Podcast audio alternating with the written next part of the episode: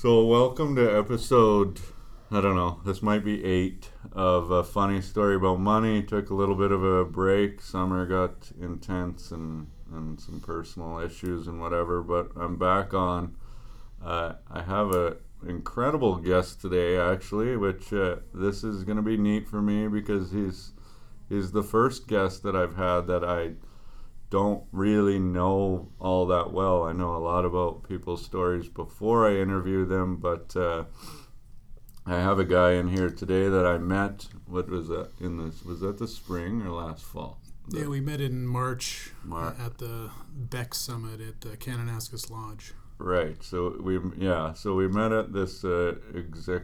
I don't know business excellence summit. I shouldn't have been there, but I got invited and got a free ticket. So I was like, yeah, I'll go hang out in Kananaskis. We got to learn about business execution and share a few cocktails together. Right. And so I was just there for the cocktails. It was more about people with staffs. And uh, so over the course of that March at that summit, and then like a month later, I ran into three different people that somehow found out that I was uh, like really good buddies with Sean Lavin, the president of Aircom, and every single one of the three guys, uh, their first take was, "Really?" Like I shouldn't be best friends with Sean or something like that. It, I, it makes me laugh even just thinking about it. Why? And we talked about it yesterday at the hockey game, and so Sean knows Stephen Moore quite well. They're in a executive group together. It's called the TEC Group, and uh, and so he sort of told me I should get him on the podcast. And after walking through his shop today, I I'm really excited to have him on the podcast. He's the president of uh, Orion Plastics. It's a big shop just outside of Edmonton in St. Albert, and uh, it's very impressive. Welcome to the show, Stephen. Well, thanks for having me. Actually, I feel like I have you at a bit of a disadvantage because uh, because I know Sean and I learned that you were friends with Sean at the Beck Summit. I was able to listen to a handful of the podcasts, so I feel like I've learned a little bit about you, and you've only met me the got to know me a little bit better in the last couple hours. So Right, yeah, because we just had a drink. Th- we've seen each other since that summit too, right? Somewhere else. I feel like I saw you somewhere else. Maybe, maybe not. But I think you've been following me around, trying to get me on the podcast, maybe. right, yeah. So, so I I don't even know. This is probably one of the most intense operations that I'm ever going to interview anybody about. When Stephen just walked me through his shop and his plant and and Lavin and I were at the hockey game last night, and he's like, "Well, it's not going to be a very exciting podcast because all Steven does is make plastic rectangles." and we laughed about it, but if you go into the back, you'd see that there's, you know, 48 people working here making plastic rectangles for all sorts of different industries and, and a whole bunch of crazy machinery and whatever this it's intense i guess there's not really a question there but uh, I, i'm not very good at explaining how intense a plastics plant is but it's nice clean well operated and it's an impressive business that i'm looking forward to hearing the story about first uh, can you tell me a little bit about yourself Sure. Like um, because we've just like uh, met each other, I'll give you a little bit about my background. Uh, I was born in uh, Kapuskasing, Ontario. Uh, my father was in the Air Force, so we grew up uh, bouncing around in all these uh, different Air Force bases. Um, lived in after Kapuskasing, we lived in Yorkton and then Alsask, eventually landing in Cold Lake, Alberta, where my brother and I grew up did our high school and then eventually moved to Edmonton here in uh, 1997. Um, I came here to go to university, uh, take computer sciences, and uh, play basketball. Met a lot of really good friends and had some opportunities to uh, um, look at uh, starting a career and eventually took plastics uh, processing technology at NAIT and started my career in the plastics industry. Unreal. Yeah, I didn't even know a plastics technology build like when they shut that down. You said right? They don't do that anymore. Yeah, it, uh, uh, in the late '90s, I had quite a few friends that were looking at different careers in manufacturing, and one of the uh, technology programs they offered at NAIT was the uh, plastics engineering technology program. So, I had a few friends that went through that program and. Um, they referred it to me, and I was looking at you know kind of going into school with them, and you know changing from uh, you know I, my heart just wasn't set on taking computer sciences. I wanted to get into something in the manufacturing industry, so I got into plastics, and you know while learning about plastics and playing basketball at night, I uh, came across a company uh, and eventually uh, got to learn about uh, sheet extrusion and uh, did my practicum for a company that did that and that's where I learned about making, you know, custom plastic extruded sheet or fancy plastic rectangles. Fancy plastic rectangles, uh, which is what you're making. But uh, and so yeah, and so if you can't see him, but Stephen, uh, he's tall, handsome, 42 years old. Yeah, looks like a basketball player, and uh, and makes plastic sheets, plastic rectangles, and uh, pretty impressive. So the the company, your company is Orion Plastics. Uh, you know, I, I know that we talked about you make plastic rectangles, but just a little bit about you know what exactly it is you guys do, who who you're selling to, what's the plastic for, that kind of stuff. Yeah, so we uh, we have some pretty complex machinery that you've now seen, and uh, we uh, basically import raw materials from around the world.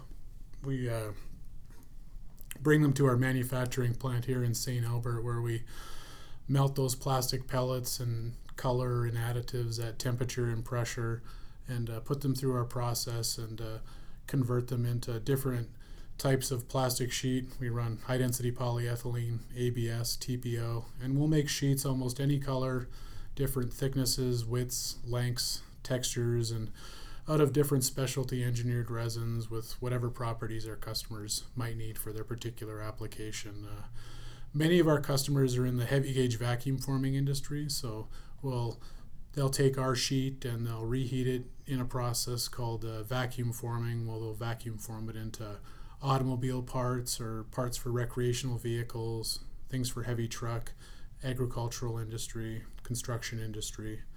Um, we also make heavy gauge, uh, high density polyethylene sheet that gets used in the sports and uh, recreation industry. A lot of that goes into a puck board for hockey rinks that you'll see in like uh, you know sports complexes or NHL hockey rinks. And you had mentioned that, so that's this is your plastic that's in Rogers Place. Yeah, yeah. We manufactured the the sheet that went into Rogers Place as well as a number of the other NHL facilities throughout North America. Nice. Yeah, I mean it. Uh, it's hard for me to explain. I'm not very good at you know pumping things up, but it is a very impressive, very clean facility. Uh, it, it's run really well. I was very impressed walking through, and and actually, what we've probably spent an hour and a half like looking at all these things. I have no idea what I learned, but uh, I it, it was pretty cool to see. It's like a, an episode of how it's made is kind of what we talked about. So it's pretty remarkable how clean the, the, the manufacturing plant is out there, considering we manufacture and ship tens of millions of pounds of plastic like throughout North America in the course of a year through this plant. So it's pretty remarkable what the guys do out there on the floor uh, day in and day out. Mm-hmm. Yeah, it's it's nice and another sort of interesting kind of tidbit that I'd like to share about the, the there's almost like a zero waste going on inside of the plant because any of the plastic that's made that gets cut off or doesn't get used by a customer comes back and is turned into more plastic. It's like a sort of a perfect system of you know, where you're just not seeing any cutoffs, any waste going into the garbage. It's made into more product, which is really impressive. That's one of the interesting facts that a lot of people don't realize. Like in the plastics manufacturing, this has been a big part of the industry for a long time. is that all of the the byproducts from our process they get reused like back into finished products. So we uh, you know we manufacture finished products here at the plant and we ship them throughout North America. And when we drop off the finished product, we'll pick up any product our customers don't use and bring them back to our plant and convert them back into new products. So you're right. There's very little waste in our process, and we we really pride ourselves like on how little um, how little waste we do produce here at, at our plant. Yeah, well, you, as you should, and full solar on the roof, which is green, right? yeah, we are in the process of installing a roof mount and ground mount solar array to help uh, supplement our electrical consumption. Uh, our long term goal is uh, reducing our greenhouse gas emissions and being as green as possible to go along with our, uh, our internal recycling initiatives. Nice. Yeah, so that should make the climate change people happy, right? Yeah, they should be coming here and applauding us for our, our initiative. uh, so this is now we're gonna kind of get in into the into the story, and I've only gotten sort of a very beginning version of this, so I'm really excited to hear it. Um, can you just tell me a little bit about the the gentleman that started this company, how how it started, when it started, and uh, and then I kind of want to know how you went from you know doing your practicum here to now running running the show. Uh, you know, looking back on it over 20 years, it's pretty m- remarkable. But yes, like this, uh, some of the equipment here was originally located in a plant north of Sherwood Park. So uh, when I was doing my practicum and graduated from uh, from NAIT. I worked as a plastics processing technician, uh, running the mach- uh, the equipment and kind of trying to optimize it, improving the instrumentation, and trying to produce uh, better products than to supply the local high density polyethylene market during that time, uh, um, our the owner, the previous owner and founder of Orion, acquired uh, that business, and uh, I, myself, and uh, my business partners, uh, Greg and Nuno, um, were working in the company at the time. So the company went through a big change. Originally, it was you know focused on just running high density polyethylene puckboard for the local economy or the local market, and then Wayne uh, became involved and uh, the organization like took on a new uh, a new focus. There was a willingness to invest in uh, new equipment, and it, you know, as a plastics uh, uh, plastics processing guy at the time, having these resources, they were willing to invest in new equipment, new instrumentation, improving the process, and uh, that was exciting at the time to kind of take the company in a new direction and and produce better products for our customers because we were having a lot, a lot of challenges at that time just making the things we take for granted, uh, flat plastic sheet. Mm-hmm. We would deal with all kinds of issues on the quality side, just trying to keep sheet flat or meeting the quality requirements for the customers. Um, at that time, uh, Wayne also realized that uh, you know the facility that we were in was not conducive to the type of manufacturing that we needed to do. So we identified a space on the south side of Edmonton. Um, another manufacturing line was acquired. We installed it in that facility.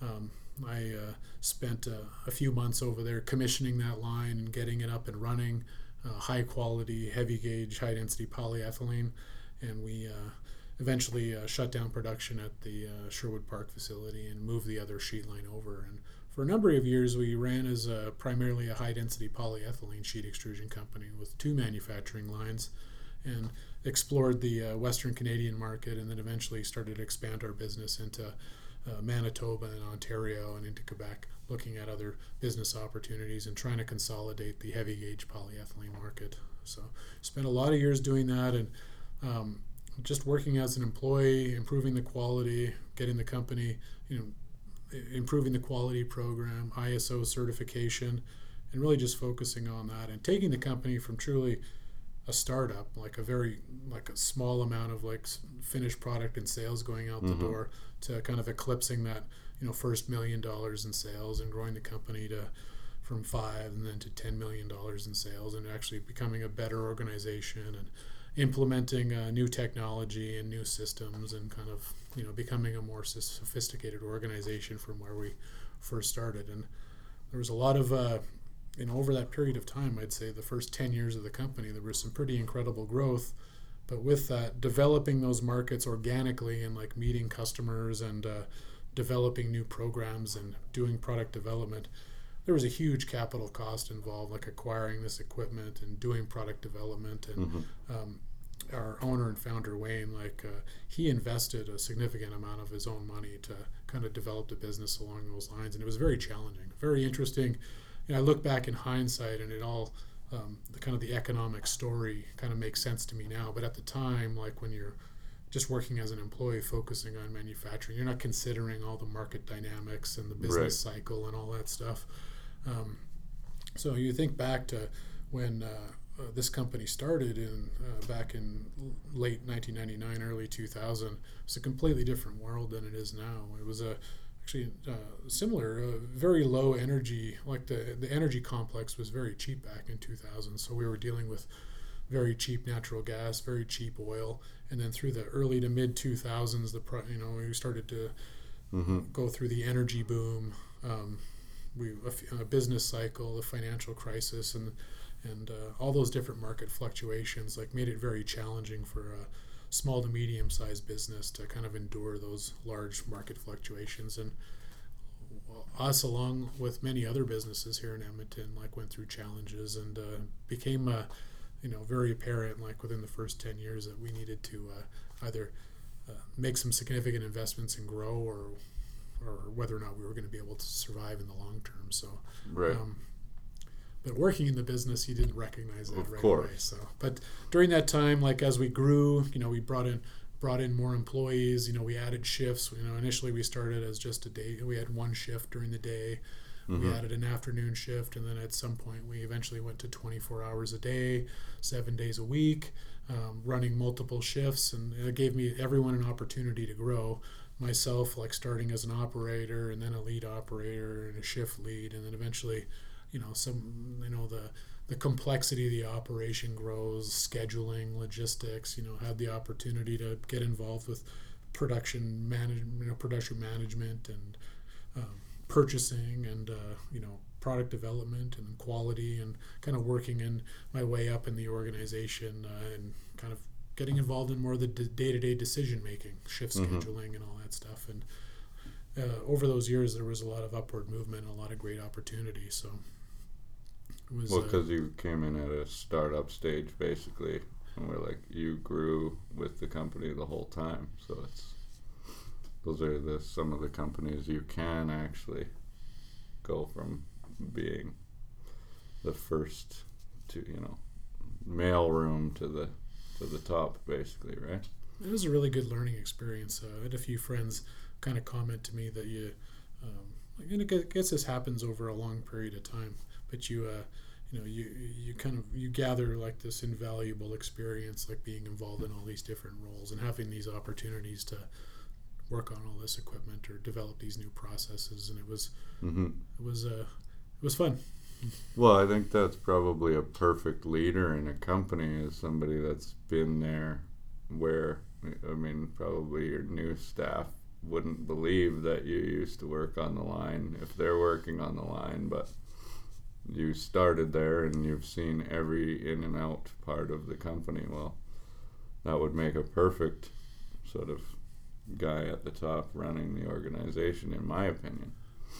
Yeah, absolutely. You know, along with myself, like, and we have a number of long tenured employees that have been in similar roles. So we've got plenty of guys that are in, you know, uh, middle management roles or quality or customer service or uh, um, logistics that are they have plastics engineering backgrounds and they've worked on the line so they have intimate knowledge of how the process works and it uh, it's, it's a nice resource to have you don't always see that in every organization some of that ip gets lost along the way in the growth phase of the company and right uh, it definitely gives us an advantage yeah i would i would imagine so this was started. This wasn't your old owner. You worked for a, the. It was a different company in Sherwood Park that got acquired by the Orion Plastics owner.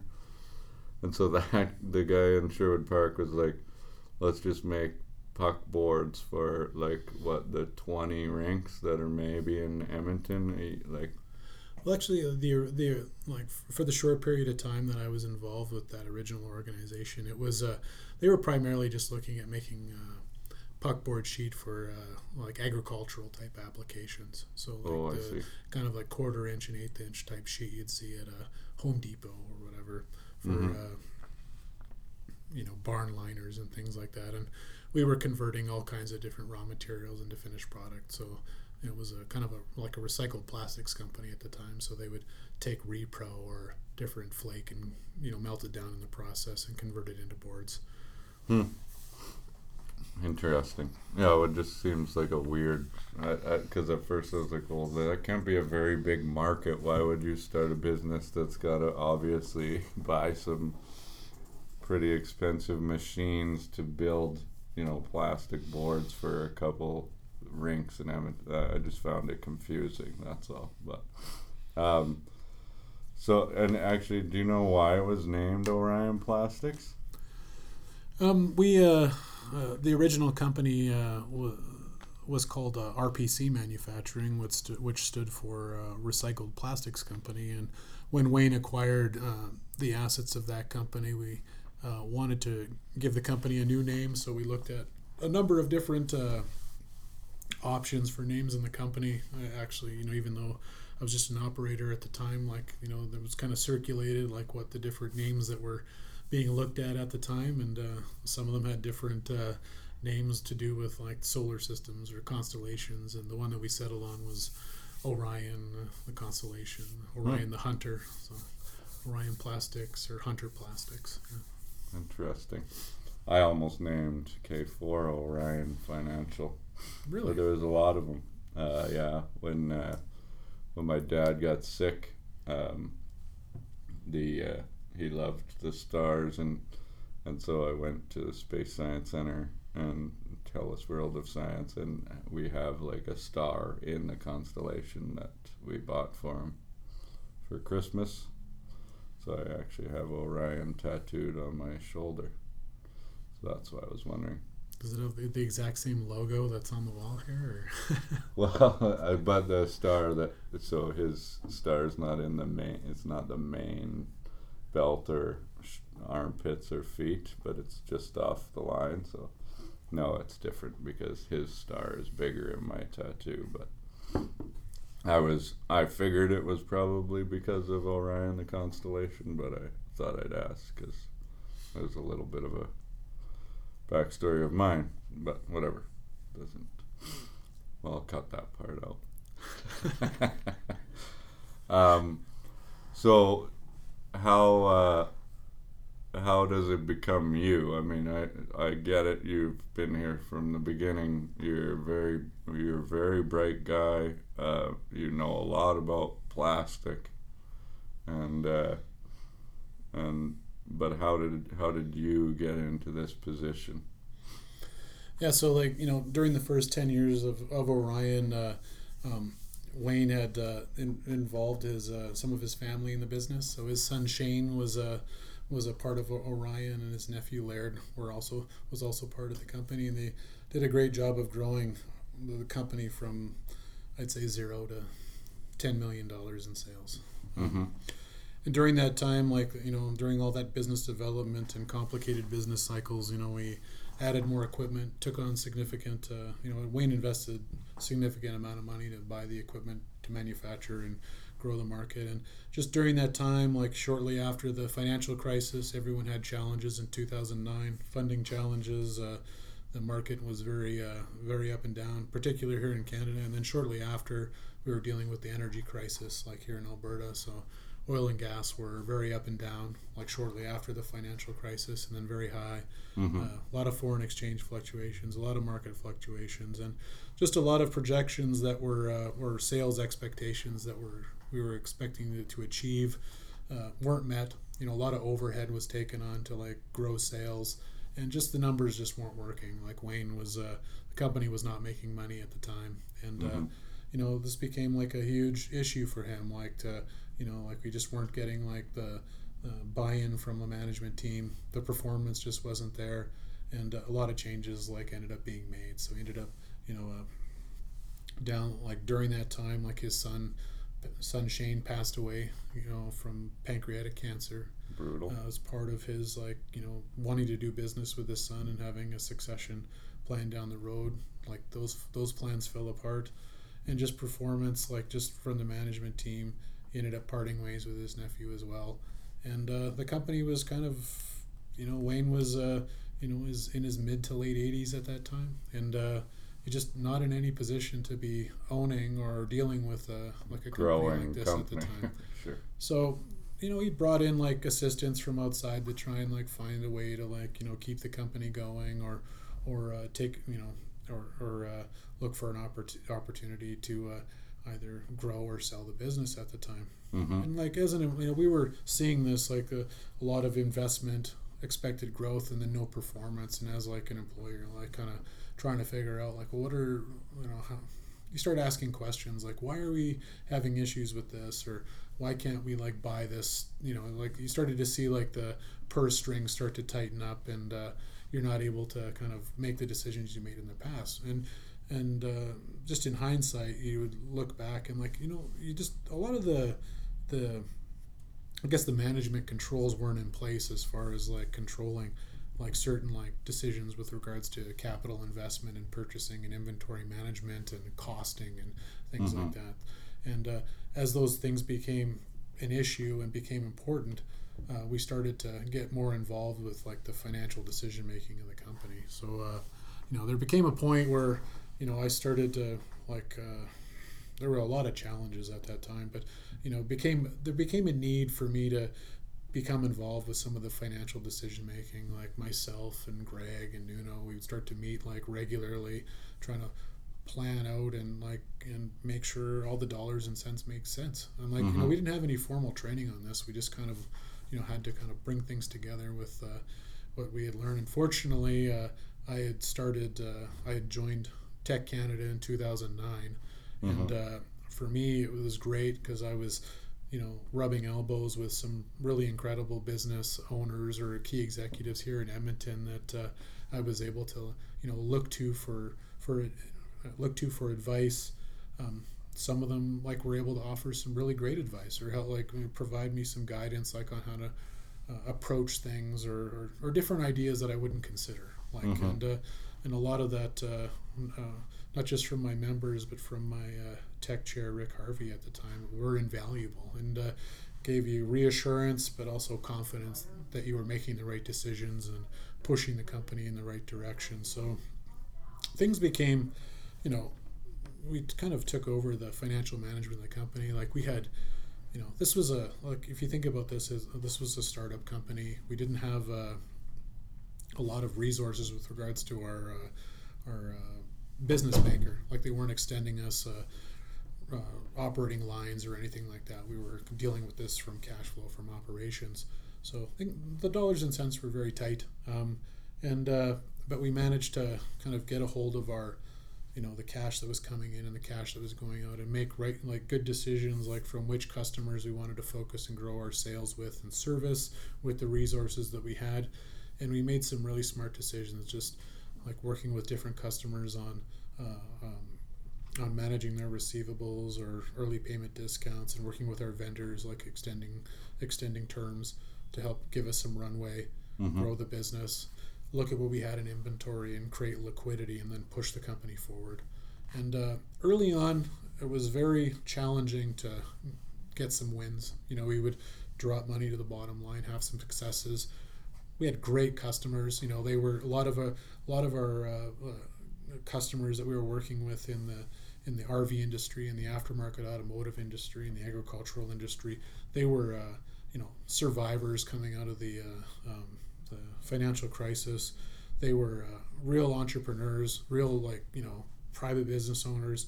And uh, we worked together and like came up with solutions for them supply chain solutions. They were dealing with a lot of the same problems that we were and we worked really closely with them and delivered for them.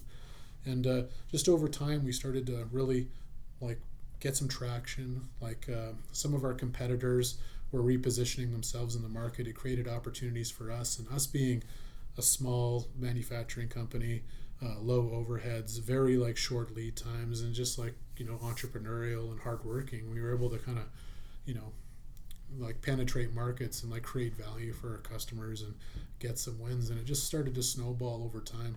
And with that experience and that little bit of runway it kind of gave us the opportunity to learn and get like you know uh, learn a little bit more about how to best run our business. And Mm-hmm.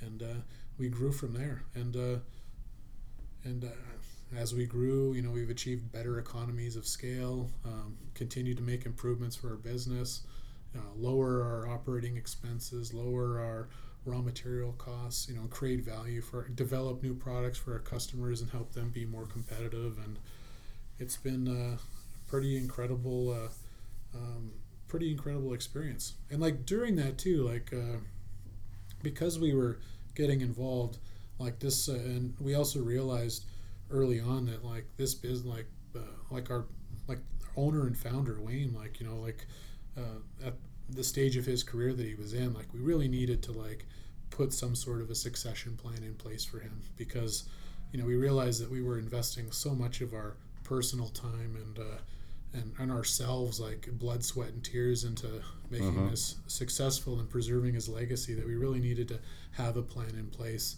so that if in worst case scenario if something did happen to him if there was some sort of a health issue that it wouldn't like um, put the business into a situation where it would be immediately wound down or, or shut down and then damn you know create an issue for any of our customers. So fortunately you know you know we had great partnerships like with our you know our, our accounting firm grant thornton you know our legal um, contacts at bryan and company. And then my uh, my relationships with all my colleagues in TEC Canada and my TEC chair rick harvey kind of pointing us in uh, the right direction and giving us uh, I've I'd heard a number of stories over the years from other TEC members of challenges that they'd been through with succession planning or Right. things with you know having the right like life insurance policies or or how to structure your USA or how to like put Mhm. these things in place and uh, whether it was like um, you know uh, employee shareholder ownership plans or earning buyouts or or different strategies for like you know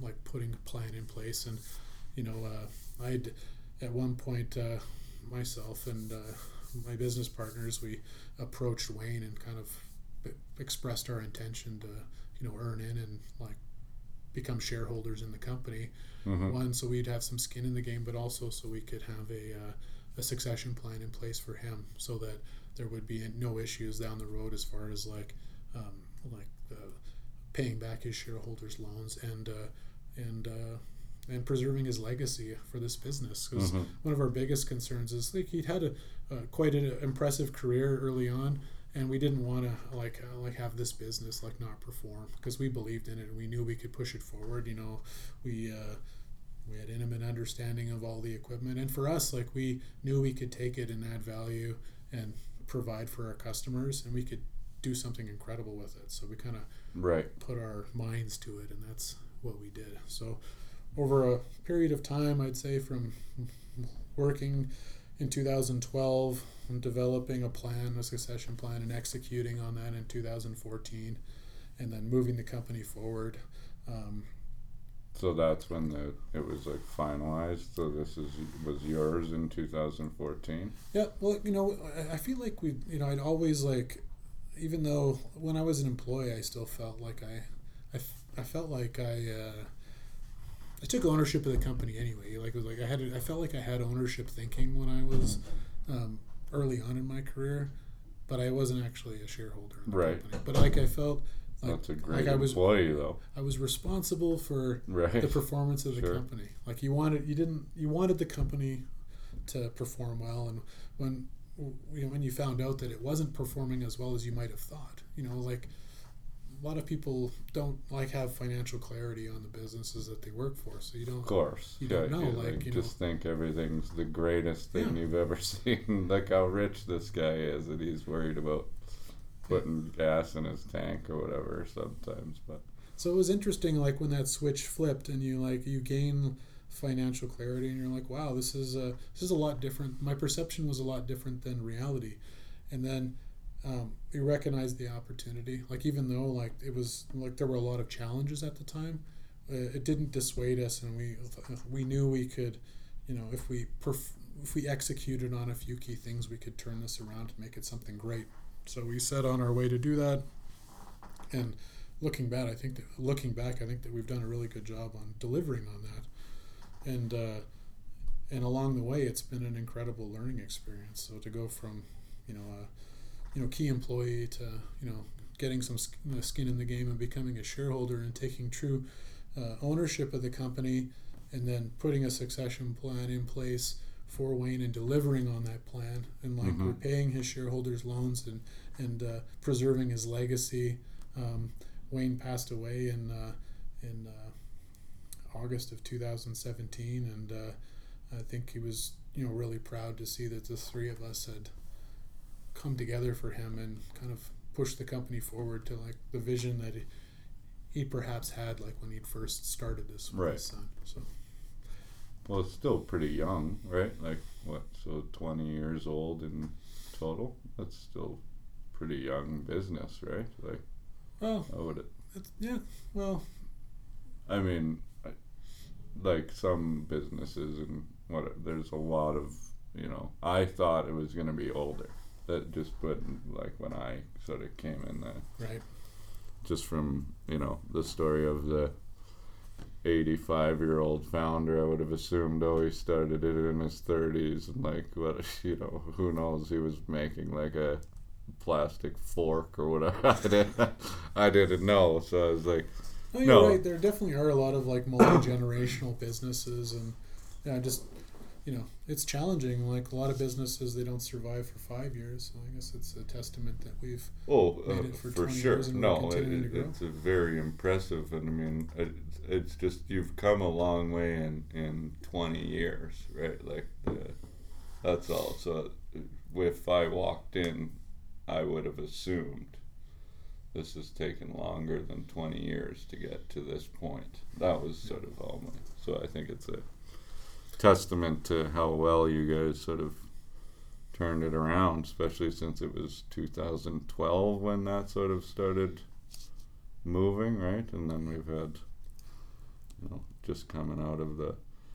So it, so not that dissimilar from like like Sean's situation. Like he has like two other business partners. I've been very fortunate. Like uh, my business partners, Greg and Nuno, have been incredible like uh, partners to be with on this journey. So I couldn't mm-hmm. have we couldn't have accomplished like this like without the three of us and our great team out on the floor. And uh, we really complement each other. Like we each have different skills that uh, that we're really great at. And uh, you know, Greg is phenomenal on the sales and, and relationship building, and Nuno and I like share like very similar economic values. And he's he's incredible like with our team out on the floor and operational performance is his excellence. He's incredible and it's just an honor for me for them to like want me to be in the role as president and leader for the company. But uh, we're equal business partners, and uh, I'm, I'm just fortunate to be uh, be in the position that I am to lead this company forward. So. Nice. Yeah, it is actually a fairly similar story to Sean's, like like quite similar in yeah. a way, right? Like it's kind of neat business started by an older guy, like. Yeah and then you know three guys that work for the company. And I mean his is a little bit different because the succession plan wasn't in place at all. They had sort of talked about it and then his boss passed away so they had to do it. Yep. But it's a good learning lesson for any business owner out there listening and, and Sean and I talk about this quite often is you know if you own a business get in get in the idea of actually having some sort of exit plan because it doesn't just happen. And it's a lot harder to sell for what you think you want to sell it for at the end of the day. And bad things can happen with health and, and whatever. So there's a lot that goes into it. And it is a bit of planning, but it's something that any business owner should really focus on, just like any individual should focus on what if the worst thing happened to them because your family, your business is kind of like your other family, in my opinion, right? It's your, it's your other kid. That's the other benefit that uh, know, I've heard that from a number of other members in my TEC group. Like you're also like, you know, when you become a shareholder or you're an owner of a company, you're planning like like down the road, like exit strategy, you're planning for the worst and I've seen that in other businesses where you have a shareholder that passes away and the kind of disruption that can lead to in your organization. So we've been fortunate to have some of that guidance from like good colleagues or speakers like it uh, in our group, and we've been able to implement some of those, some of that planning here for our company as right. well. And like, look, Kent from K4 can sell you like huge insurance policies or whatever. well, it is my own podcast. So I guess I could like say whatever the hell I want. I uh, okay. Oh, so that's that. I didn't even know. I, I mean, until I until I pulled up and then I saw three like basically identical Audis parked next to each other. I was like, well, this is obviously like the executive team and their parking spots or whatever. And so I wasn't even sure if you had partners or not when I when I walked in. So, but I got to meet them briefly and and their office dog, nice Betty, nice nice pup. Um, so the biggest thing from what I could tell is like was your was your biggest move getting these big you know automotive manufacturers in the states as clients like when did you move from Canada there or is that sold to like Canadian plants no we have uh, vacuum forming customers all throughout Canada and the United States uh, I guess like the biggest transition was uh, when we changed the company's focus from just being focused on uh, high density polyethylene and high molecular weight polyethylene to looking at other polymers. You know we as we started to deal with um, customers in the vacuum forming industry, they were wanting a number of other plastics besides polyethylene, um, stuff for automotive and aftermarket automotive and recreational vehicles. A lot of them are asking for high impact polystyrene or ABS or TPO or ASA in different configurations and different glosses and textures and you know, we made the decision to expand into ABS and like that that whole market dynamic. So, and part of that, the economy uh, in the states was an order of magnitude bigger as well. So we, mm. uh, as we uh, started to branch out and real uh, deal with different partners down in the states, they were asking us to jump into different products. So we expanded our product offering and added more equipment, equipment which brought more sophistication for to the uh, operation because those those plastics are a little more challenging to manufacture. That's line process. four. Line three and line four.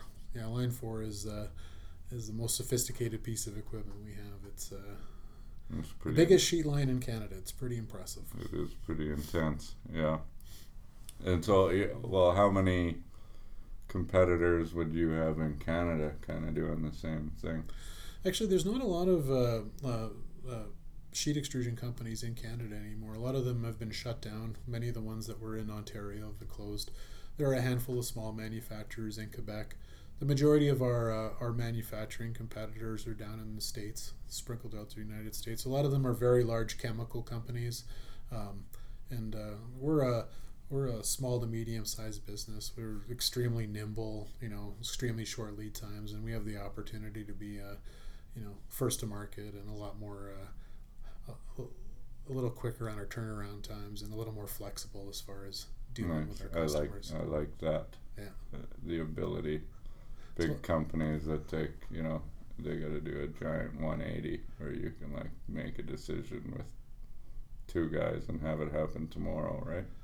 Yeah, that's come in uh, in handy in a number of situations. Like you know, look, dealing with a new customer that we were developing a, a product with, they were in need of some product in short you know in short notice, and because you know we had the ability to just you know pick up our phone and contact the plant, and we just were able to tell them to shut the lines down and start converting this product and ship it out within 24 hours and get it down to the customer.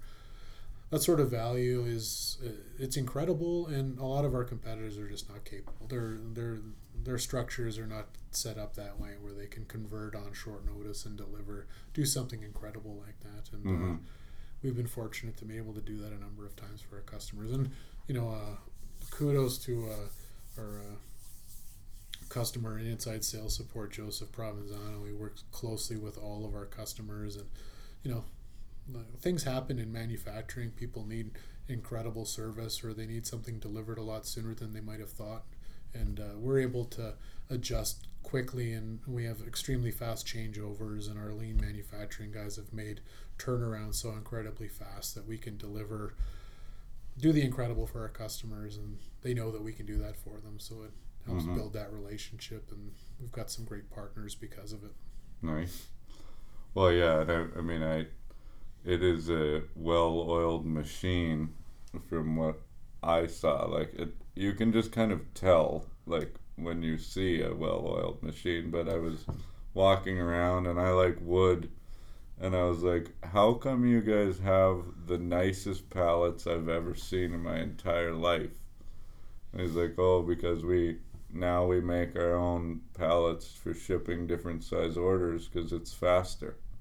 yeah And so there's just like more wood than a normal lumber yard has in the back, and some guys making some beautiful pallets that I'm probably gonna steal, kind of when I'm.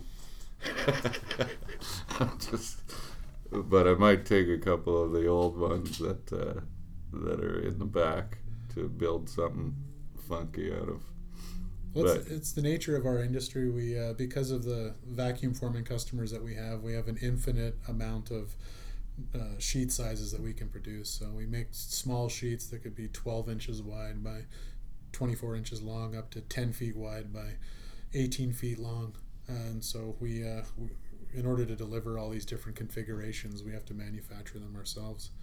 Unfortunately, it's improved the packaging quality, but uh, it's also improved our lead times with our customers. And you know, it's precious cargo that they're carrying. These are high value plastic sheets that are being stacked on these pallets, and uh, you know, it's a it's a complaint that I hear a number of times from customers. They'll receive a shipment of plastic with you know five thousand dollars worth of extruded sheet on it, and it's on a flimsy pallet, and you get one board break, and the first couple sheets on that skid are destroyed. You know, you can't- you Right. can't Yeah. use Yeah. them, That so makes sense. Yeah. a slight investment in the packaging and you know preserves that cargo. Totally. Um, yeah, so we kind of talked about your your beginnings and coming in and, and not sure about what you didn't really want to be a computer science IT guy and uh, and you had this opportunity kind of to make a little bit of money 20 years ago and and you decided you weren't going to make the Raptors anymore. So uh, but when you came in, like, did you want to be a business owner? Did Did you want to run a company when you started your career? Did you think you had the aspirations to do that, or did you just kind of? You know, when I first started uh, my career, I, I I would have never thought that I'd be the uh, uh, the president of this company, but um, I'd worked a handful of other jobs and uh, uh, leading up to this, and uh, you know, I'd, I guess I'd been in some leadership roles before. You know, perhaps part of it was, uh, you know, in my sports career in, in high school, you know, playing basketball and being the captain of the basketball team, and then uh, going to post secondary and while in school, uh, you know, being involved in that team and being in a leadership role, I kind of took to to being in those decision making roles, and, and I guess I kind of pursued it early on, like you know, wanting to be a, you know, if you're working on a shift, I guess, uh, you know, a shift supervisor, and then production management and uh, making Right. decisions as far as you know being involved in like the decision making part of the team. So I. Uh, maybe didn't think I would be the pre- president or an owner down the road, but uh, definitely some of those early experiences. And I'd say that, like when I joined my TEC group and started meeting like other like-minded key executives or business owners, it Mhm. opened my eyes to that as a possibility. Right. And when you hear other people talking like that, uh, and uh, you're, I guess, rubbing elbows with them or learning together, the possibility doesn't seem that uh, far out of reach. So you start maybe push yourself and think Mhm. that maybe I, you know, maybe I could do this, or maybe I, you know, could make this an opportunity and Right. kind of exhibit that, or take a, take on that ownership thinking mentality that uh, it had early on. Mm-hmm. Well, I mean, I've kind of found that just from doing this podcast and talking to to guys and girls like you that are growing businesses or and I I sort of get a little bit more motivated in like personally just in my think own thinking about my business just because when you're talking to people that are doing that all the time then it kind of just makes you feel that same sort of energy and and it's but then I'll go home and watch Dexter or something I don't know Brooklyn Nine Nine uh, I love doing this kind of stuff. You know, it's incredibly rewarding.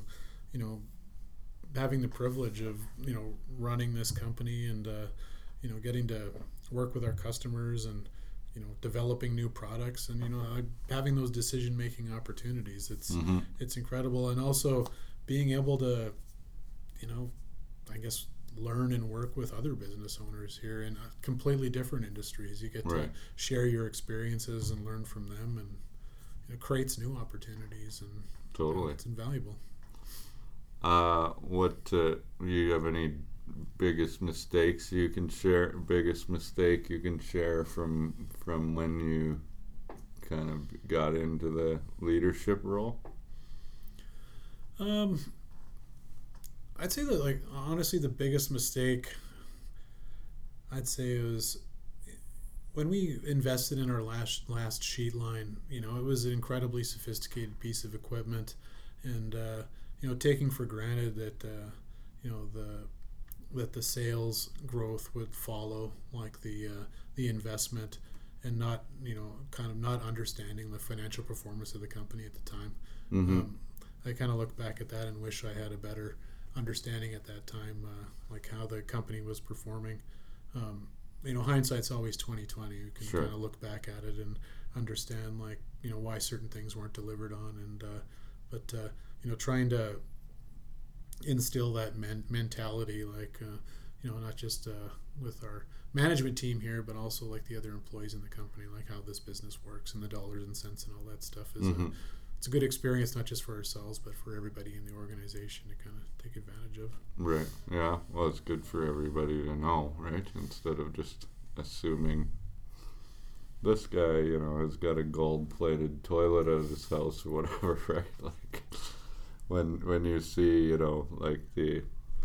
So was was there, uh, since you're you're a little bit I mean, you're you're an Edmonton, Alberta-based company, but you have a lot of customers that aren't not even close to based in in like the oil and gas business necessarily. So, do you see the same sort of economic cycles that most Edmonton businesses do, or are they more more focused on maybe the American market or? Um, I would, uh, I, I definitely say one of the benefits of this type of manufacturing business, especially in the second half of it, is like us having like diversified our business like throughout Canada and into the United States and across a number of different markets. Is like we weren't solely focused on oil and gas. Mm-hmm. So because we were involved in recreational vehicle and aftermarket automotive, some business and heavy truck, the construction industry, the mining industry you know sports and recreation like mm-hmm. although like when the market contracts like you know everything contracts but because you're diversified across a number of different markets when one industry picks up you get some lift and you're not just dealing with like um, like the small market that we're dealing with here in alberta um, i definitely would say that you know when we did uh, when the oil and gas market did contract here although you know although like it was very hard for a lot of the local businesses here, we did see a decrease in sales with our local customers. Mm-hmm. At the same time, other markets were starting to pick up. You know, some other businesses benefit from lower oil and gas prices, lower input right. costs, or I guess lower lower fuel prices, uh, improved economic climate in the states. We've seen a lot of growth in the RV industry during that period. You know, mm-hmm. a huge boom in the RV industry aftermarket automotive grew quite, uh, quite significantly as well. A lot of that was to do with low fuel prices, cheaper right. financing rates, and uh, uh, you know a positive economic climate down in the states. So I've you know recommended to you know a lot of like colleagues like in the local business community and other members in my TEC group to look at diversifying their businesses like outside of just Western Canada or throughout Canada if you right. can, and and down into the states. Um, um, you know it's challenging like you know dealing with like export duties and and uh, different trade barriers but once you kind of get a handle on the complexity of that Mm-hmm. it's uh, it's there's a lot of great opportunities and like I said the the uh, the economy it's it's a much larger economic pot to deal with Totally, like, yeah, and, uh, ten times the size, right? and a lot of really incredible entrepreneurs and, and different customers like spread throughout all kinds of different industries in the states like i'm continuously amazed going into new plants and seeing what different people are doing with their manufacturing processes it's it's remarkable like Mhm. what some of the businesses have done down in the states Cool. Um, future. What What do you guys see? And do you do you have like uh, your business plan every year, or, or what do you what do you guys want to happen? Well, I'd wish to say that we sit down and like review our business plan like every single year, but uh, you know, in the last like two years, like having moved to this new facility here, we've added like increased space. We've uh, done our lean manufacturing assessment, our layout order of equipment. We have like space for more manufacturing equipment, so we're looking at new technology, like adding other product lines, investing in our current processes, and uh, you know potentially adding like complementary either a complementary product line or other businesses potentially an acquisition down the road Right. Hmm. Cool. What would there? What about like moving? Is it is it too complicated to try and get business in other parts of the world other than North America? um, we've uh, we've had actually we've we, we've had customers over in Europe we've shipped our product overseas um, currently our primary focus is uh, the economic engine of North America I think that's their biggest opportunity it's a multi-billion dollar plastics marketplace and uh, Mhm. we're uh, trying to select like the highest value part of that and uh, Right. take advantage of it he's getting excited thinking about this. Too. you can't see him, but he's like, I, that, "That's impressive." Like, uh, let's get her done. I like it. Um, yeah, I don't know. Uh, Sorry, we kind of went long, and then we had lunch, and uh, we're getting close to an hour. I I like to ask uh, a couple questions to close. Uh, could you ever go back to being an employee at a company? Um, I much prefer like being in the role I am now. It's kind of hard to imagine going back to, to being an employee. I think uh, I've definitely uh, been bit by that entrepreneurial bug. Right. I like being in a ownership or leadership role, Mhm. decision making role. Um, um, so I'd have to say no. Okay. Fair. That's fine. That's good. Good answer. And uh, has it been easy, like getting here and just your your role as an entrepreneur was always easy, low stress. Um, absolutely not. This is uh, although this has been one of the most rewarding experiences in my life. It's been extremely challenging, uh, great learning experience, but uh, you know a lot of sleepless nights, a lot of stress. You know we uh, um, this is a, a large organization, with Mhm. 48 employees, uh, myself and my business partners, and we. You know, we're continuing to push uh, this business forward and creating opportunity, not just for ourselves, but for our employees and their families and uh, you know it's a compl- complex manufacturing process you know it's uh, you know their safety is paramount and uh, we Mhm. invest a lot in that and making sure uh, this continues to be a world-class organization and safe and uh, and provide for them create opportunities they're, Right. inve- they're investing their lives in this too so Right. Yeah. Well, that's the right mindset of a owner, in my opinion. Well, awesome. Thank you so much for coming on. Very interesting. Thanks for showing me around. Good luck uh, taking that market thanks for having me on for sure. Thanks.